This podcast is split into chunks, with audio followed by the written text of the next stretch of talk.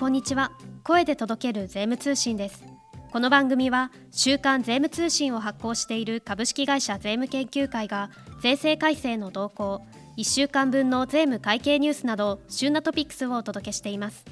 それでは今週の税務トピックスを確認していきましょう。9月26日発行の週刊税務通信記事の見出しです。相続六項をめぐる最高裁判決を踏まえた国税当局の運用体制 Q&A に。国税庁インボイス事前準備チェックシート公表。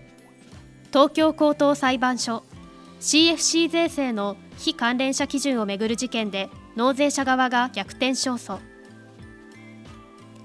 公認会計士税理士足立義之先生のグループ通算制度の申告書の書き方3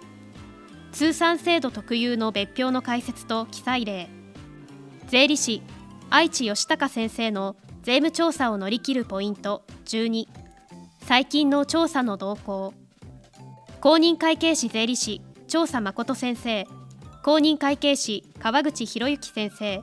公認会計士田宮豊先生による新人経理マン金子公平の注釈書第70回は内部都政を掲載しています。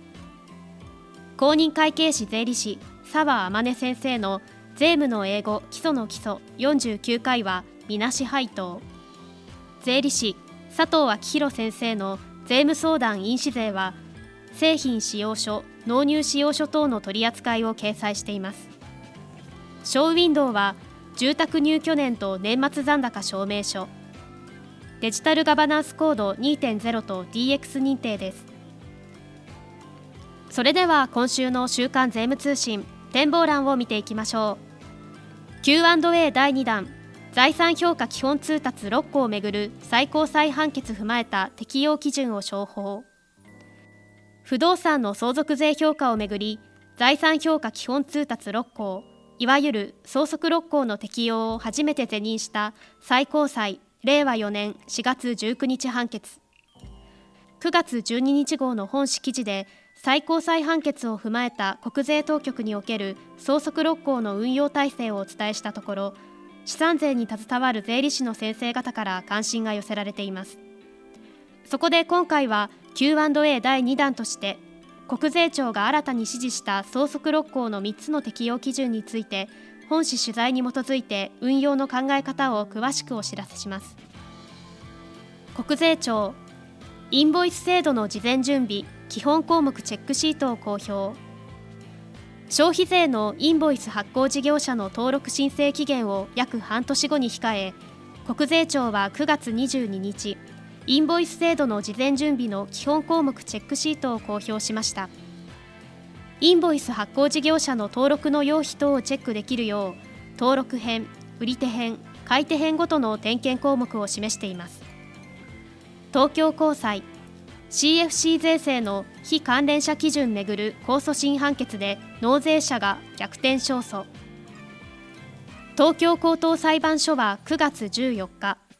国内法人の特定外国子会社等が非関連者である保険会社との間で締結した再保険契約にかかる収入保険料につき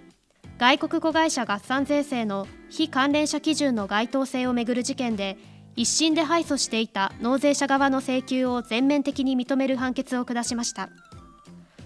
政府税調相続税贈与税専門家会合設置。政府税制調査会は9月16日の総会で相続税贈与税専門家会合の設置を決めました。令和5年度税制改正への影響が注目されています。以上9月26日発行の週刊税務通信からお届けいたしました。記事の詳細は週刊税務通信本誌でぜひご覧ください。ここで税務研究会から税理士事務所会計事務所の先生方へ事例データベースのご紹介です。事例データベースでは税理士懇和会会員の先生方から寄せられた個別事例を1万件以上厳選してデータベース化しています。どのような質問が寄せられているのか一部内容を見ることができますので概要欄のリンクからよろしければご覧ください。最後までお聞きくださりありがとうございました。この番組は株式会社税務研究会が運営し Apple Podcast、Spotify、Amazon Music などで配信中です。最新回の配信時にお知らせが届きますのでポッドキャストアプリからぜひ番組登録をお願いします。それではまた次回の配信でお待ちしております。